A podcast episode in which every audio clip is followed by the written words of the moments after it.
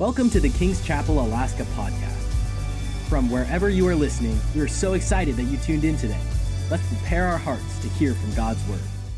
I want you to take your Bibles and turn with me to First Samuel sixteen, verses ten through thirteen. Then we'll shoot over to Second Samuel two, one through four, and Second Samuel five, one through five. So let's read the word of the Lord together.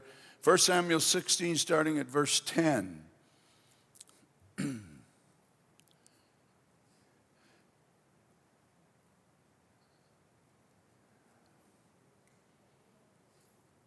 Jesse then had Shammah pass by, but Samuel said, "Nor has the Lord chosen this one." Jesse had seven of his sons pass before Samuel, but Samuel said to him, "The Lord has not chosen these." So he asked Jesse, Are, are these all the sons you have?" "There is still the youngest," Jesse answered, "but he is tending the sheep." Samuel said, "Send for him. He will, we will not sit down until he arrives." So he sent and had him brought in. He was ruddy, with fine appearance and handsome features. Then the Lord said, "Rise and anoint him. He is the one." So Samuel took the horn of oil and anointed him in the presence of his brothers. And from that day on, the Spirit of the Lord came upon David in power, and Samuel went to Ramah. Now shoot on over to verse, to chapter two of Second Samuel. Second Samuel chapter two, if you would. And we want to read that together as well.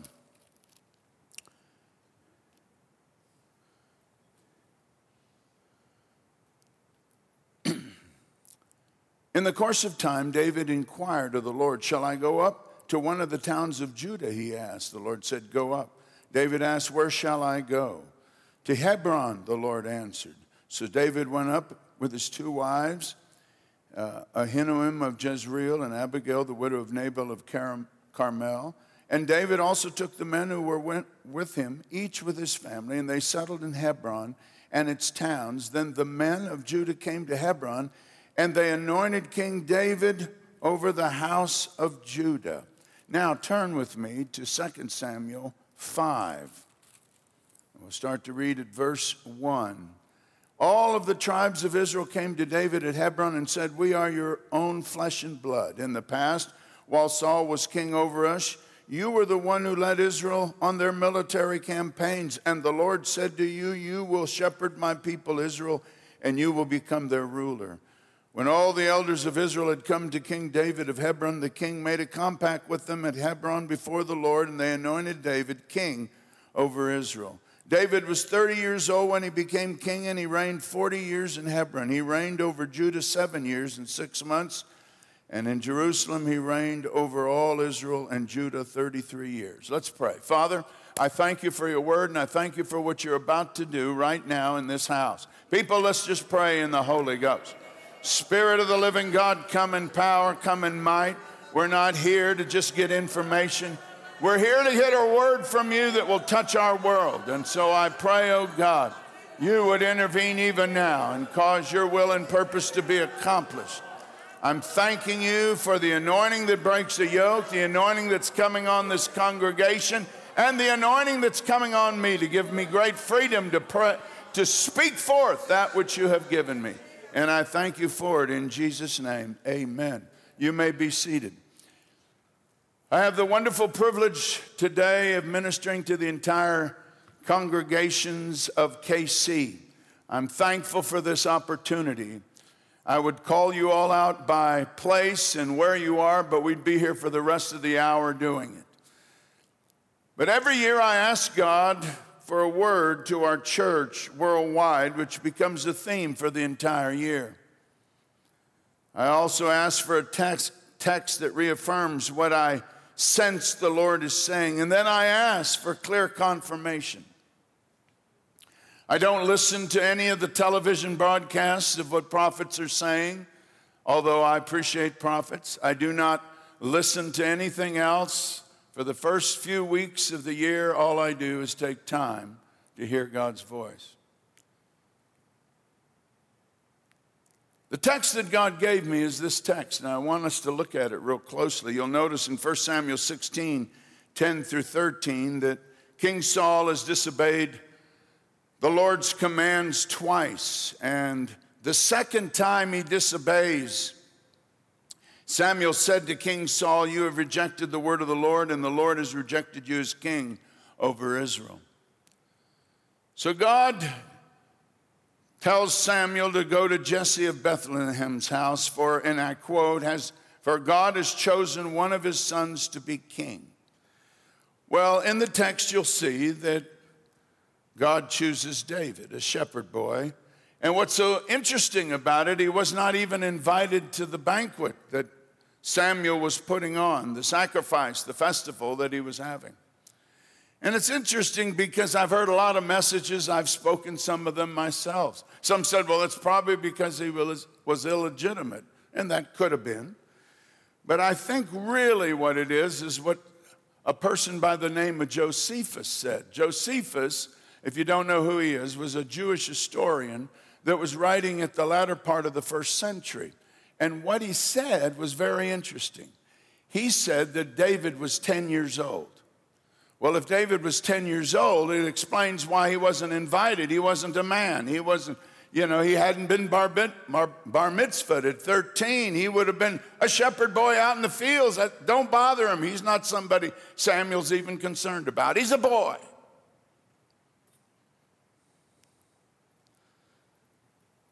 What you'll notice, interestingly enough, is that when he arrives, Samuel anoints him.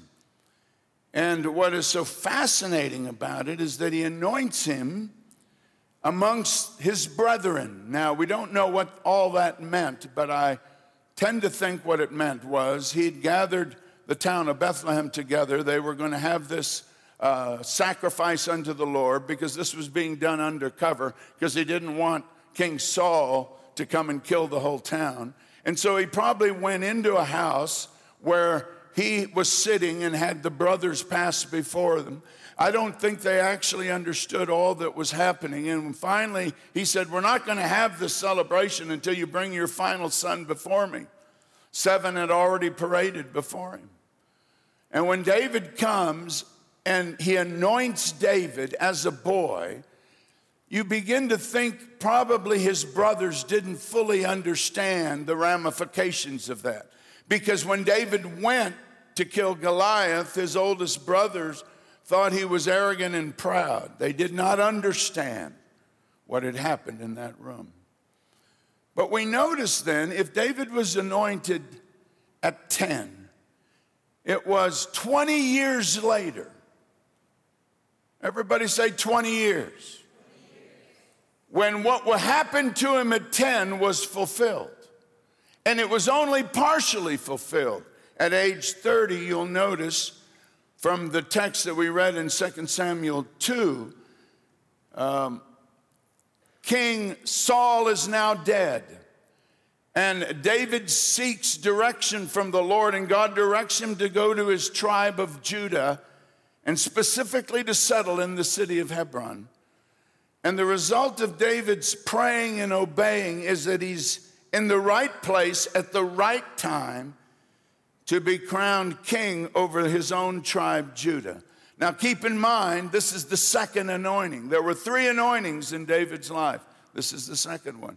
Well, when you get to Second Samuel chapter five, verses one through four, you'll notice that approximately seven years now, David has been king of Judah.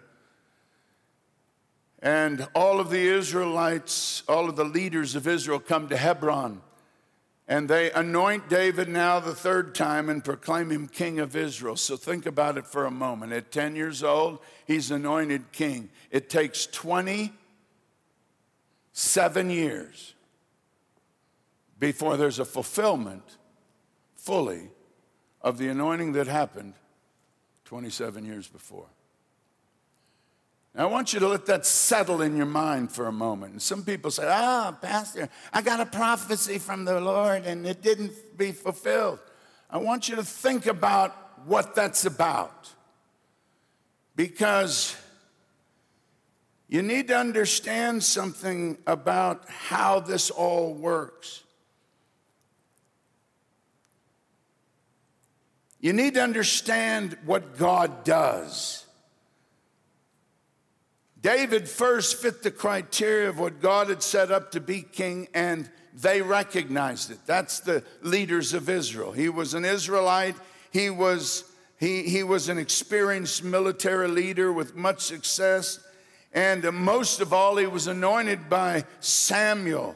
And they'd all known that. And he was to be the shepherd of his people. You may not realize it, but there in Second Samuel five, it's the first time in the Bible that a king of Israel is called a shepherd. And from that point on, they would be called shepherds. God himself saw himself as a shepherd of, of Israel.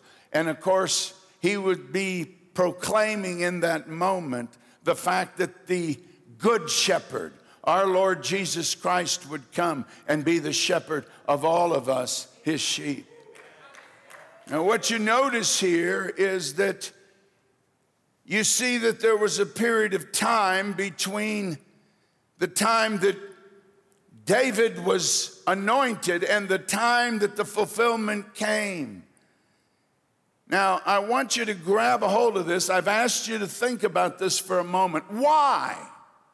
Why that period of time? Well, you say, well, David was only ten when he was anointed. Well, why didn't God wait?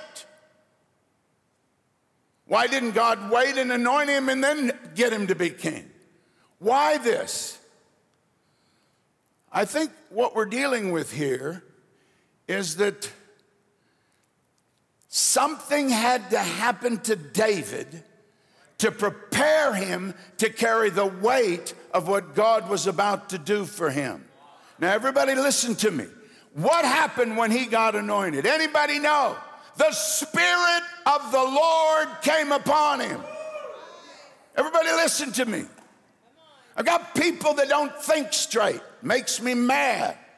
Oh, I got this promise. It didn't happen. Ask yourself this question. Are you ready for the fulfillment?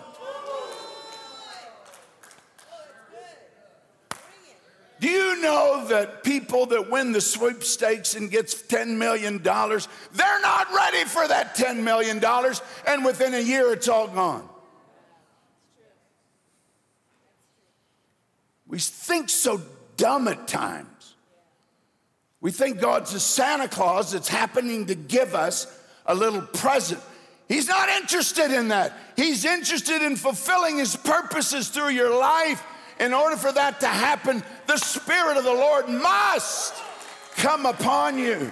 If it doesn't come upon you, there will not be the shaping that needs to happen for you to carry the fulfillment of what God wants to do in your life.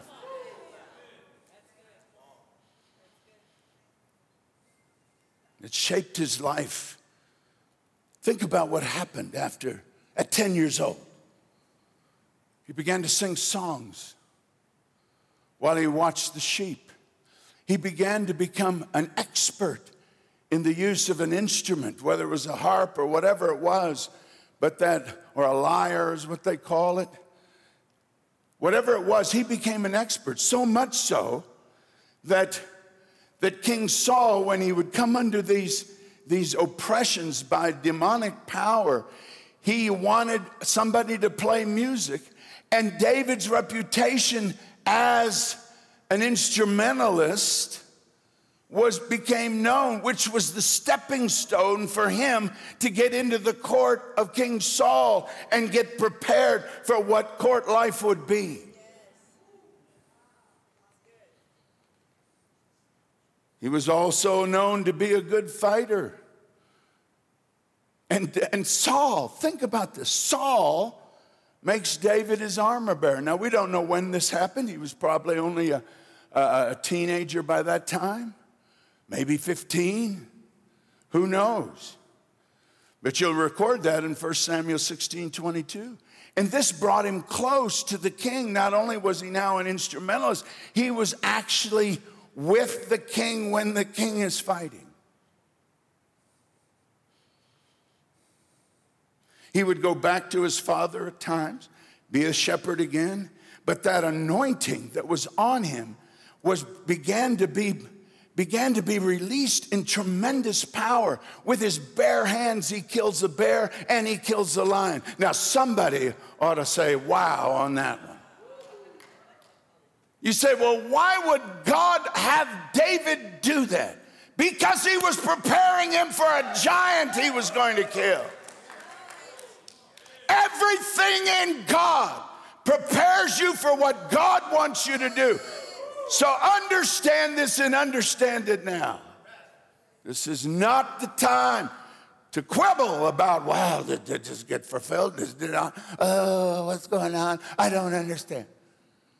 Something God is trying to do. Think about yourself as a receptacle that God wants to pour into, to hold the weight of what he wants to do through you.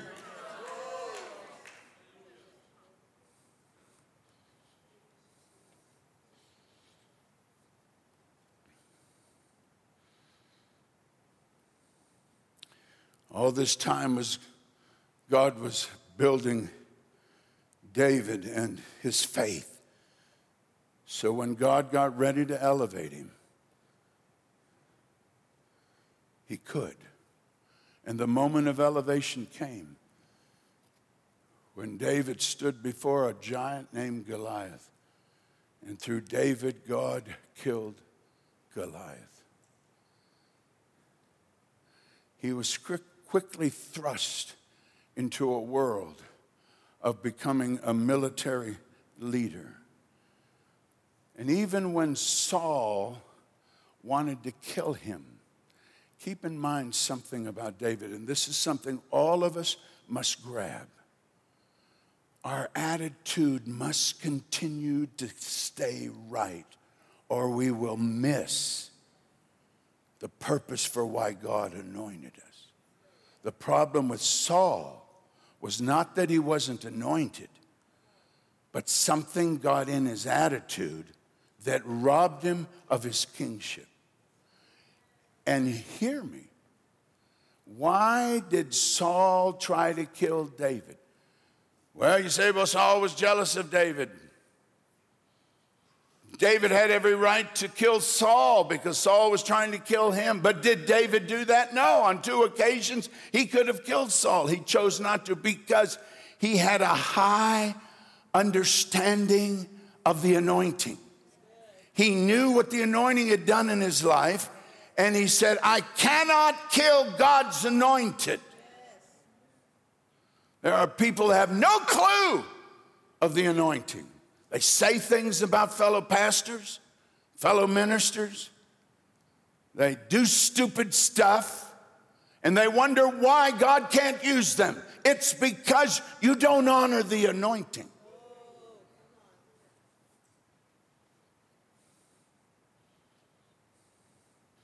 David honored that anointing. And the power of what God did when he anointed him was able to become fulfilled in his life.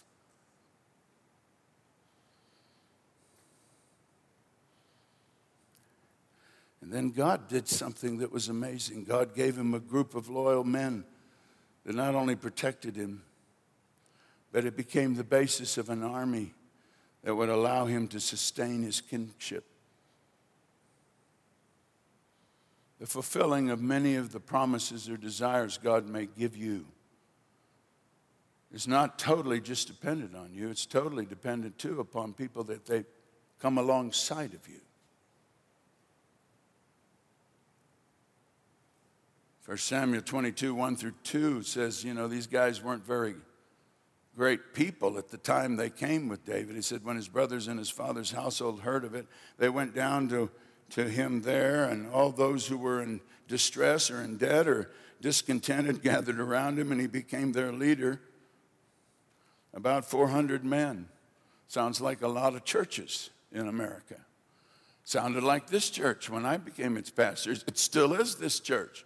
You say, what do you mean? Well, we got a lot of broken people that come to church. That's why we're here.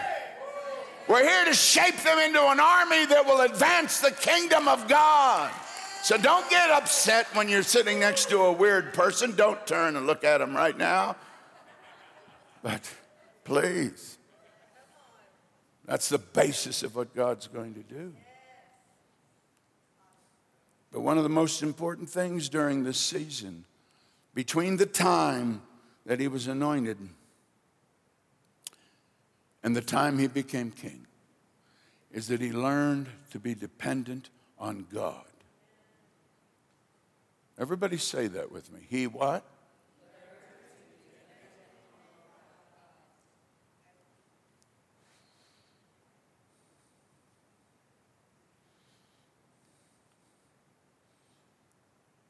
Well, I believe God's speaking to us today. Last year, the word for our church was empowered to serve. And God, in spite of COVID, increased the number of people serving in every ministry and throughout K C. How many have found that to be true? Yes, it's been amazing. And in spite of gro- In spite of COVID, we grew in the number of congregations at the end of this month. And I was sat down with Pastor Janelle, and I tried to get all the numbers from, from my site pastors. We're roughly at around three hundred forty congregations. I thought we were a little bit more, but that's where we are. But you think about it for a moment. We have about one hundred ten congregations in the United States and about two hundred thirty or so, two twenty-six to two thirty, by the end of this month. And Pastor Janelle shared with me that many of the nations are completely closed down. You can't come in. You can't go out. You can't even get out of your house without a permit to go buy groceries at the store. And yet, in spite of it, somebody say, in spite of it, God is increasing us, and he's allowing more and more people to be empowered to serve. He's fulfilling what he gave us last year.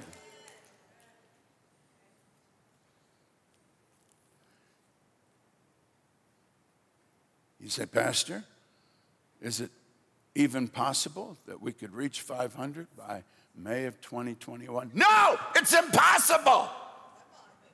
I've told you that all along, it's impossible.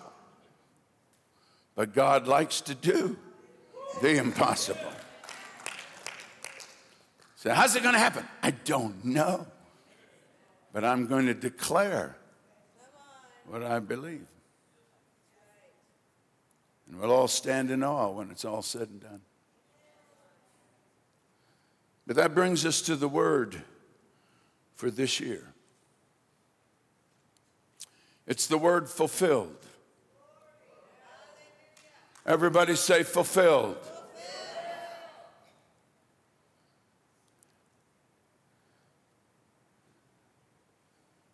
And there are times which are marked by moments of fulfillment.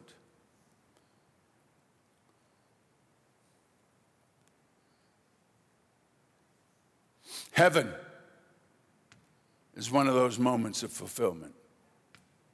Somebody say hallelujah. In life, there are moments of fulfillment, like graduations and promotions and getting married, the birth of a child, and the buying of that new house or car. And we could make a list that's infinitum. But there are moments when God's promises are fulfilled.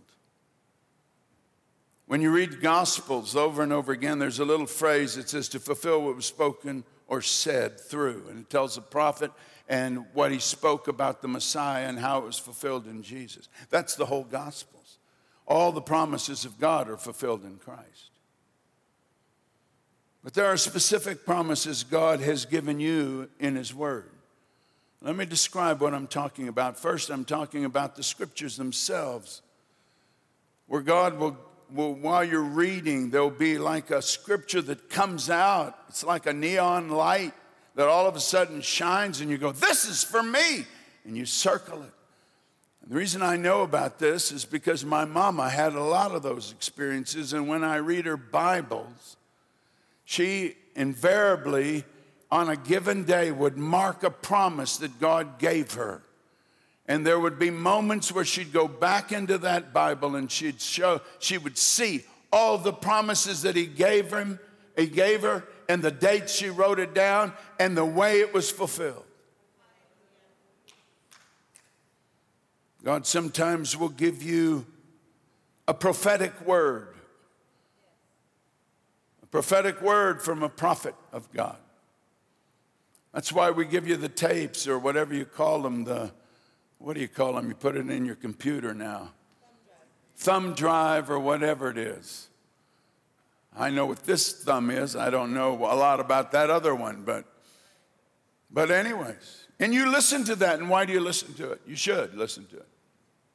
You should have pulled them out and listened to them, because it may be God's already fulfilled what he said. I I get angry once in a while with my son. I don't do it often, but I do. I got angry on one occasion a while back because in two thousand and in the uh, in two thousand fourteen, a prophet, Prophet Jim Lafoon, prophesied as Pastor Shannon and Pastor Josh walked up the stairs there at the church in New Valley. The first stair was, and every stair they walked was two years. The first stair they walked on, he says, which would have been twenty sixteen, he says, the burden financially is going to be lifted off your shoulders. This thing will be, this this this shopping center will no longer be a burden.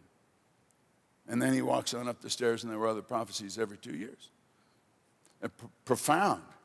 Well, Josh never told me he got that. He never told me that in two sixteen, that it would be all paid off, everything would be great. He never told me. And I suffered. I suffered with this financial weight. And oh, it was horrible. All along, there'd been a promise. I could have been rejoicing the whole time, saying, hallelujah, you're going to pay it off. Yes.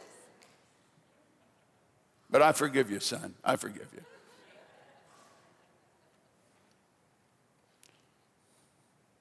There are promises he gives you. You need to know what they are. Believe for them. There are dreams and visions that God gives you.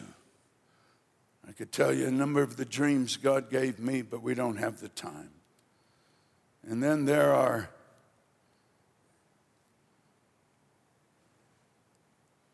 those are all words from the Lord. Words from the Lord. Then there are specific promises God gives you through desires he plants in your heart. And you bring those desires to the Lord in prayer, and God begins to reaffirm to you that he wants to fulfill it. This happened for David. David had a desire. His desire was to build a temple for the Lord in Jerusalem.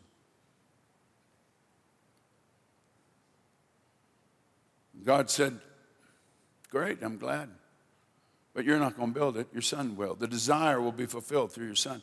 Now, keep in mind, God's a generational God. Sometimes the promises that he's given you is going to be fulfilled in the next generation. Your job is to be sure that generation aligns itself with the promises of God. God gave promises to Saul in his generation. The same promises he gave to David. He aborted them. He aborted them by his own actions. Listen to what Psalm one forty-five nineteen says. He fulfills the desire of those who fear him. He hears their cry and he saves them. Our job is to stay right in center with the will and purpose of God. And that brings me to what I believe is going to happen. I believe twenty twenty-one will be marked in your life as a year of fulfillment, and will be the beginning of a decade of seeing dreams, visions, promises, desires, yearnings being fulfilled for God's people.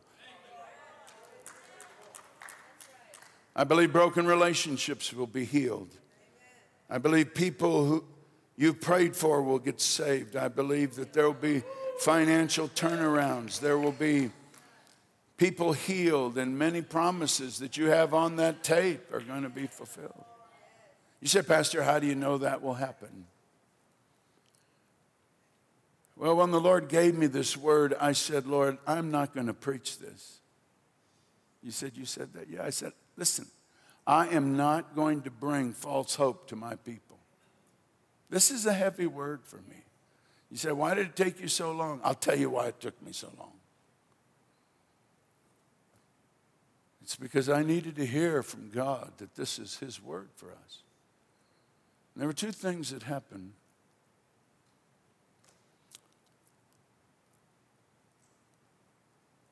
Two things that happened that uh, affected me deeply, that this was the word of the Lord. The first was, as you know, I'm the chairman of the board of Family Life Center. So I'm fully aware of what God's doing there. Maud Cumming, at the last prophetic conference, she's the director of Family Life Center. She got a word from the Lord through Jim Critcher. And Jim is a very effective prophet. And here's what he said. He said, you've been doing a lot with a little. Now the Lord will give you a lot to do a lot. That was in September. Between September and present, that word is becoming fulfilled. I can't tell you the amounts of money that have come in. It would, it would rearrange your brain. But can I just simply say to you that what is what is about to come in to Family Life Center will double all of what came in last year. Double it. This is not pie in the sky. This is happening. But the second thing that really affected me happened just this week, and that is why I'm preaching this message. I was walking down the aisle of the cathedral after the second, I think it was after the, I can't remember first or second service. They all run together nowadays. And a brother in the church, I happened to be talking to him. He said, Pastor, I have really got a testimony. I said, great. He said, but it, it'll take a while for me to share it. I said, well, and, you know, sometimes when I'm greeting people, people are standing in line to see me, and that was the case Sunday.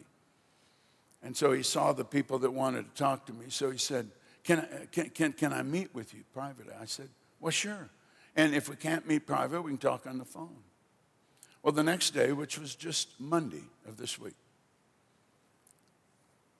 of this last week, he... Uh, He happened to come by to the office because he had to deliver something, asked if I was available, and I always try to make time for people. People are our greatest. Uh, well, people are the people. People are the most important thing in the world other than our relationship with God, because Jesus died for people. So be sure you understand that. So we sat down together, and he began to unfold a story. It's absolutely amazing. He shared with me, he's retired now, so he's, you know, he's a little younger than me, but he's retired. And he said, uh, Pastor, nobody really knows this, but I was adopted when I was two days old. I don't know who my birth mother is or my birth father. I know nothing about that. I was adopted by a good family. They raised me well. I made a lot of mistakes in life, and but I was so thankful the Lord redeemed me and saved me, and I've been serving the Lord. And he said, uh, about twenty-five years ago, I had this yearning. I don't know where it came from or how it came, but I had this yearning to somehow meet my birth mother. And uh, I had no way of knowing how to even do it.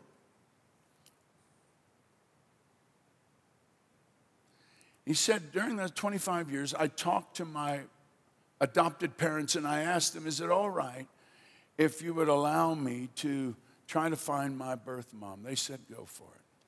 Well, he didn't know where to start. He tried everything he could find. There was no, there was nothing he could find. Nothing, nothing, nothing. And at times he would pray about it, bring it to the Lord. He said, Pastor, he began to describe to me these incredible things that began to happen just a few weeks ago. Incredible things. I don't have the time to tell you all of them, and if he ever determines to want to give his testimony publicly, he can do that, and you can hear it all. But unusual things began to happen. He made, he found out he had a half-brother and a half-sister. It came about simply through a random, you know how you go through those uh, uh, uh, tests where they find your relatives, you know, what do you call it? A ancestry kind of thing. And all of a sudden he realized, wait a minute, he's, he's not the same race that he thought he was. And he also understood that there was other people that were had the same D N A. He contacted, he found out he had a half-brother and a half-sister, and they, they, they were contacted. And on Monday, on, excuse me, on the ninth, ninth, that's last Friday, on the ninth, he talked to his ninety-two-year-old birth mother. ninety-two-year-old birth mother who lives in New York. There is no possible way in the natural that would have ever happened. ninety-two years old. It's almost as though God kept her alive for that one phone call.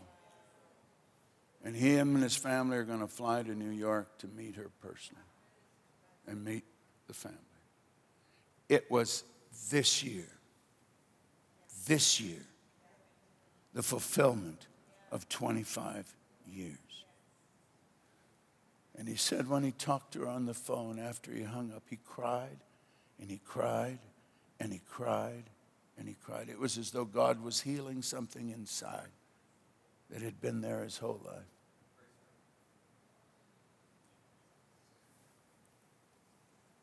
When he shared that testimony this Monday, I said, you have just confirmed the message God wants me to give to the people of K C. Listen to me, friend. This is no little game. This is real. God wants to begin to do something in this year to fulfill things that we have yearned for and believed for for a long time. But there's one more thing we've got to understand. And hello, if we don't understand this, it'll never happen. We have a part to play in the fulfilling of God's promises. We must believe and obey his word. You see, David inquired of the Lord and obeyed what the Lord told him. That's what got him to Hebron. That's what, that's what happened throughout his life to prepare him for that miracle of becoming king. He understood and worked toward the fulfilling of the purpose God had for him. Listen to me. You don't get a promise just to make you feel good. There's a purpose in every promise. In Psalm fifty-seven, two, it says, I cry out to the Lord, to God Most High, the God who fulfills his purpose for me. Psalm one thirty-eight, eight, the Lord will fulfill his purpose for me. Your love endure, endure, endures forever. When God gives a promise and he fulfills it, there's a purpose for it. Don't miss the purpose. Think about how it fulfilled in David's life. First thing David did when he became king of Israel, you'll notice it in the text right after what we read in chapter five of Second Samuel. He marched on Jerusalem. Why did he do that? He was going to move his capital from where it was in the deep south there in Hebron to the very border of Judah near Benjamin to bring the capital more central for the fact that he would be uniting all of Israel. But there was another reason, probably even more important. That city had not fallen to Joshua. The Jebusites held that city. They had been holding it for generations.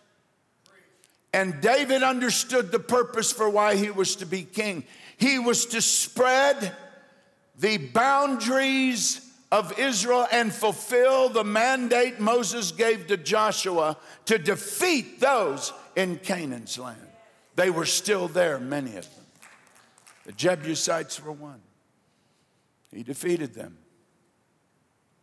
And then you'll notice the moment he defeated them, the Philistines attack him. They're trying to knock him out before he becomes strong. And remember the story, how David prayed.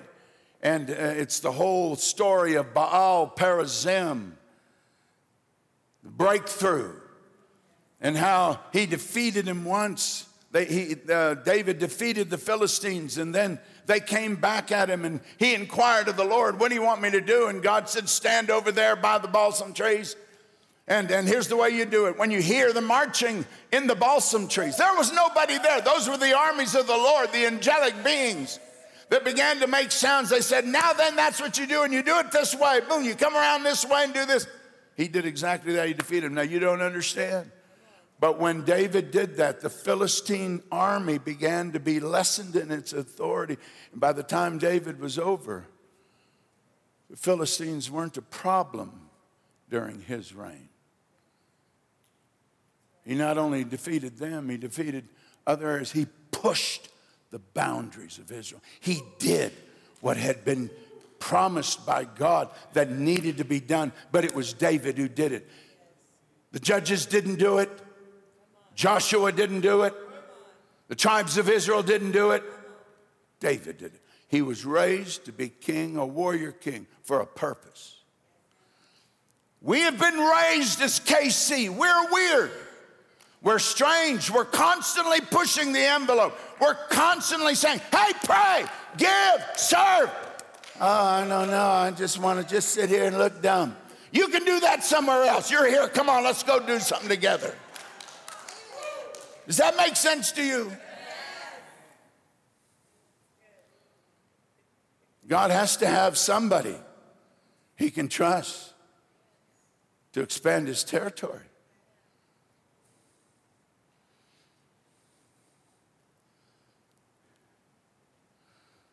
Thirdly, we need to understand that all promises God fulfills is in line, is in our lives for God's glory. In other words, the promises aren't for us to feel good, it's for God to be glorified,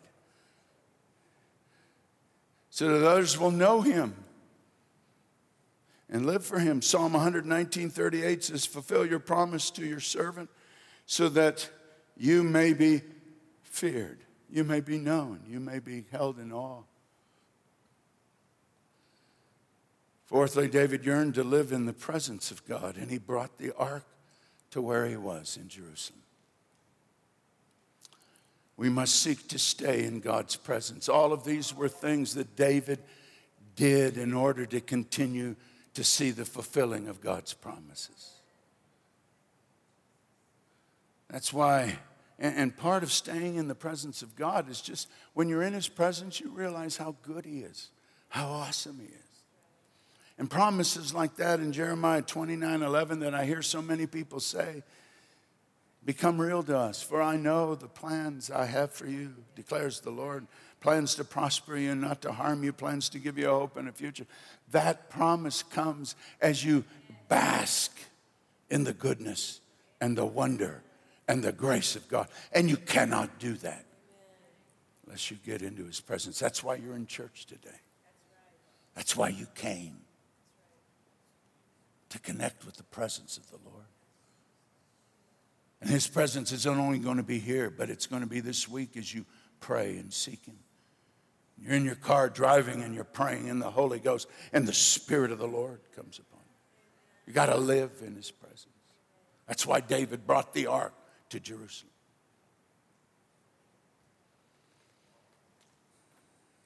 Think about it for just a moment. Is what you're doing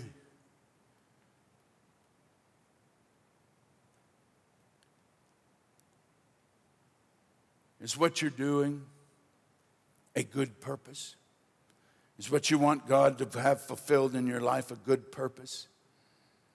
Is the fulfilling of God's will what you desire, and are you willing to take acts of faith? You say, Pastor, why are you asking that to me? because here's how Paul prayed. He prayed it for the Thessalonians in First and Second Thessalonians one eleven. With this in mind, we constantly pray for you that God will count you worthy of his calling, and that by his power he may fulfill every good purpose of yours and every act prompted by your faith. Listen to me. The fulfilling of God's promise is dependent on some things. One is, is what you're believing for his good purpose, and are you willing to take a step of faith? Because he said, Paul prays that every good purpose would be fulfilled, and he prays shh, that we would have the power of God, and that every act prompted by our faith would be fulfilled. Oh, oh, oh, oh, I love that. It's a word for K C because we've taken lots of steps of faith, and I pray this. Years ago, I did a series on praying with the Apostle Paul. I'm thinking about doing it again because it was profoundly affected my life. You are entering a season of fulfillment. It's going to be one of the greatest seasons of your life. But are you ready for it? What's the Holy Ghost doing in you to prepare you? You're clear about some of the things that may need to take place in your heart and in your mind in order for God to fulfill it. Have you been seeking him? Lord, what do you have me do? What, where, where's your act of faith? What, what, what are you believing for? And what acts of faith are you taking? So I was preparing this message, and it's been being prepared for a long time. Couldn't preach it until God confirmed it. But we're going to do something today, and it's that important. I want the ushers to come. Where are the ushers? Did you get ushers for me? Come here. Usher. Ushers, come. I want you to hand everybody an envelope, please. Everyone an envelope. I want those of you that are watching in every place. Ushers, stand to your feet. Give everybody an envelope. Don't miss a single person, please. Everybody gets one. Whether you want it or not, you get one. Now, here's what I'm going to ask you to do with that envelope. Listen to me. This is serious. You say, why are you doing this? Because the Lord reminded me that so often in the Old Testament, if somebody had a desire for God to intervene for them, they would always give an offering. Always. It was a, it was an act of faith. I'm going to get my envelope, and I'm going to fill it out full. We do this a number of times during the year. Don't ever, ever, ever minimize what's about to happen. Now listen to me.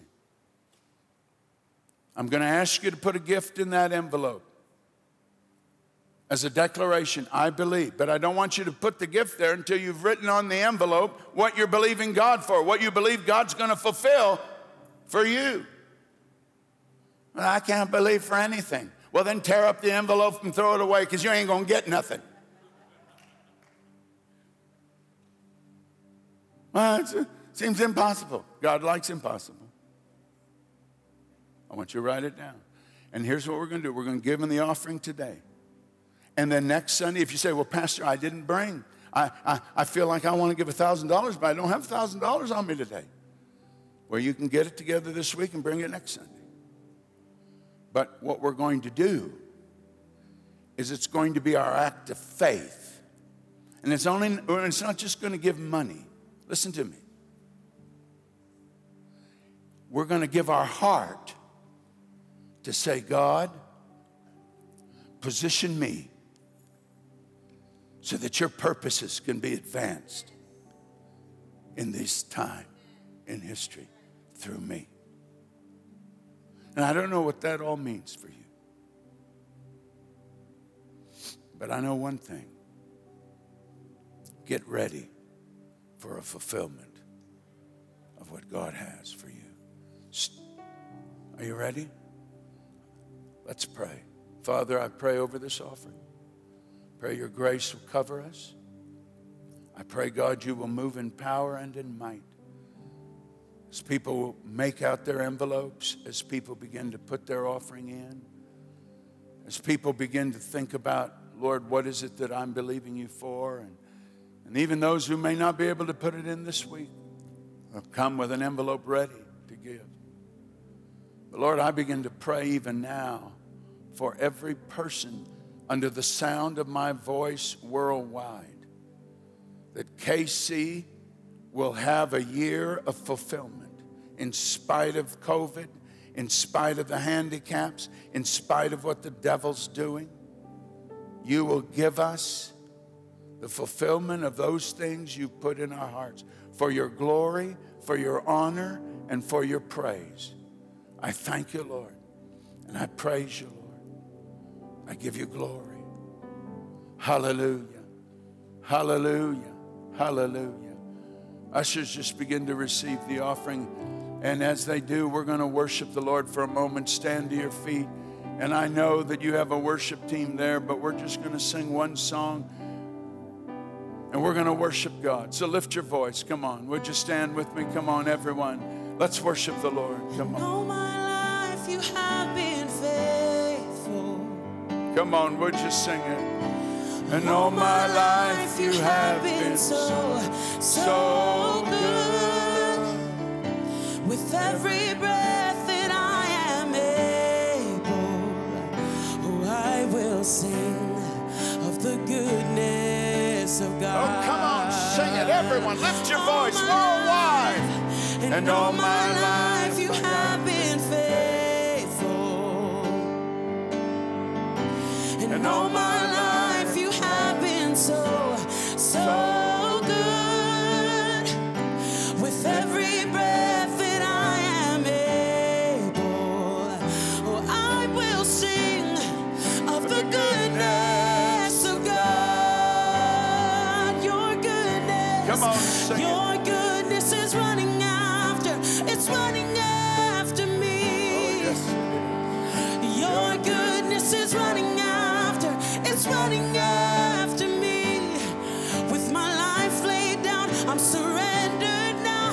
I give you everything. Your goodness is running after. It's running after me. Your goodness. Your goodness is running after. It's running after me. Your goodness is running after. It's running.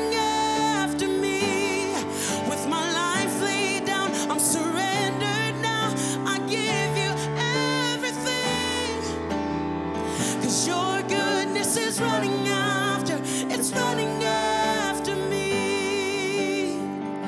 Oh, all my life you have been faithful. Oh, come on, sing. And all my life you have been so, so good. With every breath that I am able, oh, I will sing of the goodness. Of God. Just begin to thank Him for all the times He's fulfilled the promises in your life, what He's done, things you never dreamed could happen, God did for you.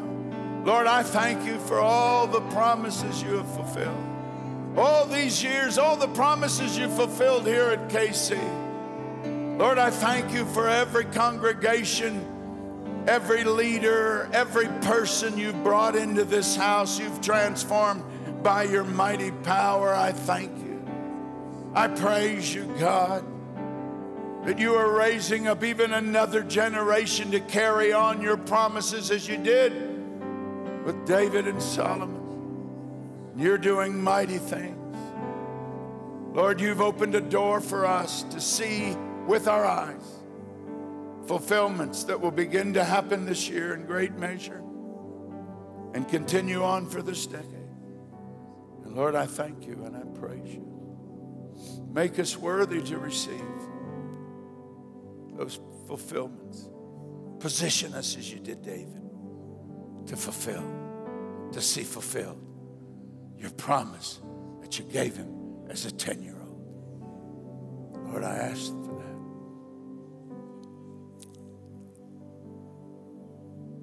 with every head bowed, everyone praying. I don't want anyone to leave today without knowing that you know, that you know, that you know that Jesus is your Lord and Savior. He is the fulfillment of all God's promises. Why would you want to live your life without Him? It's in Him there's life. He said, I've come to give you life and life more abundantly. Why would you not receive Him?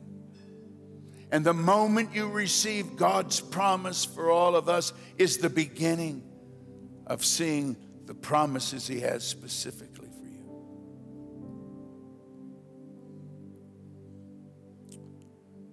If you're here today saying, Pastor, I don't know the Lord like I should, or I've never met the Lord, or maybe I once knew the Lord, but I drifted away, Pastor, would you pray for me? I'm going to ask you to, when I count to three, just to slip your hand up right in the air, right where you are. Ready? One, two, three, quickly.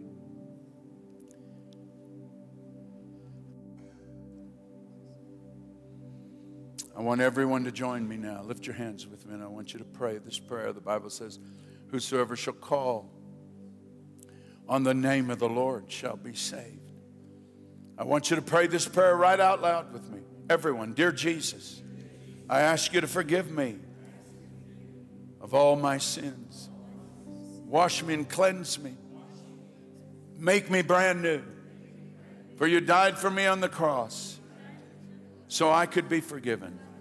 And you rose again so I could have eternal life. Jesus, come into my life now. Be my Lord, my Savior, my King. Lord, fulfill your promises through me. Thank you for hearing my prayer. Thank you for loving me. Amen and amen. Would you give praise to Jesus this morning? Hallelujah. Hallelujah. Hallelujah. Thank you for joining today's podcast. If God is impacting your life through this ministry, you can partner with us and give at k c alaska dot com. Also, don't forget to subscribe to our channel and enjoy more messages like this one.